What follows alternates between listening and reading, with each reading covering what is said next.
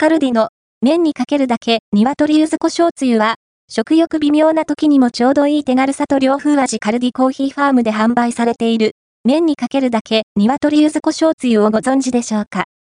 その名の通り、麺にかけるだけの簡単調理で、風味豊かな一食が楽しめます。食欲不振の時の食事用としてゲットしておくのもおすすめです。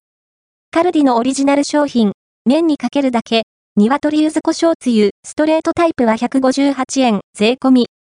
麺にかけるだけ、シリーズの一つですね。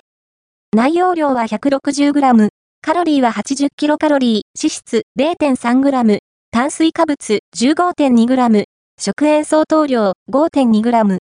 調理は、パウチパックのまま、熱湯加熱、または、中身を容器に移して電子レンジ加熱し、用意した麺、そうめん、うどんなどにかければ OK。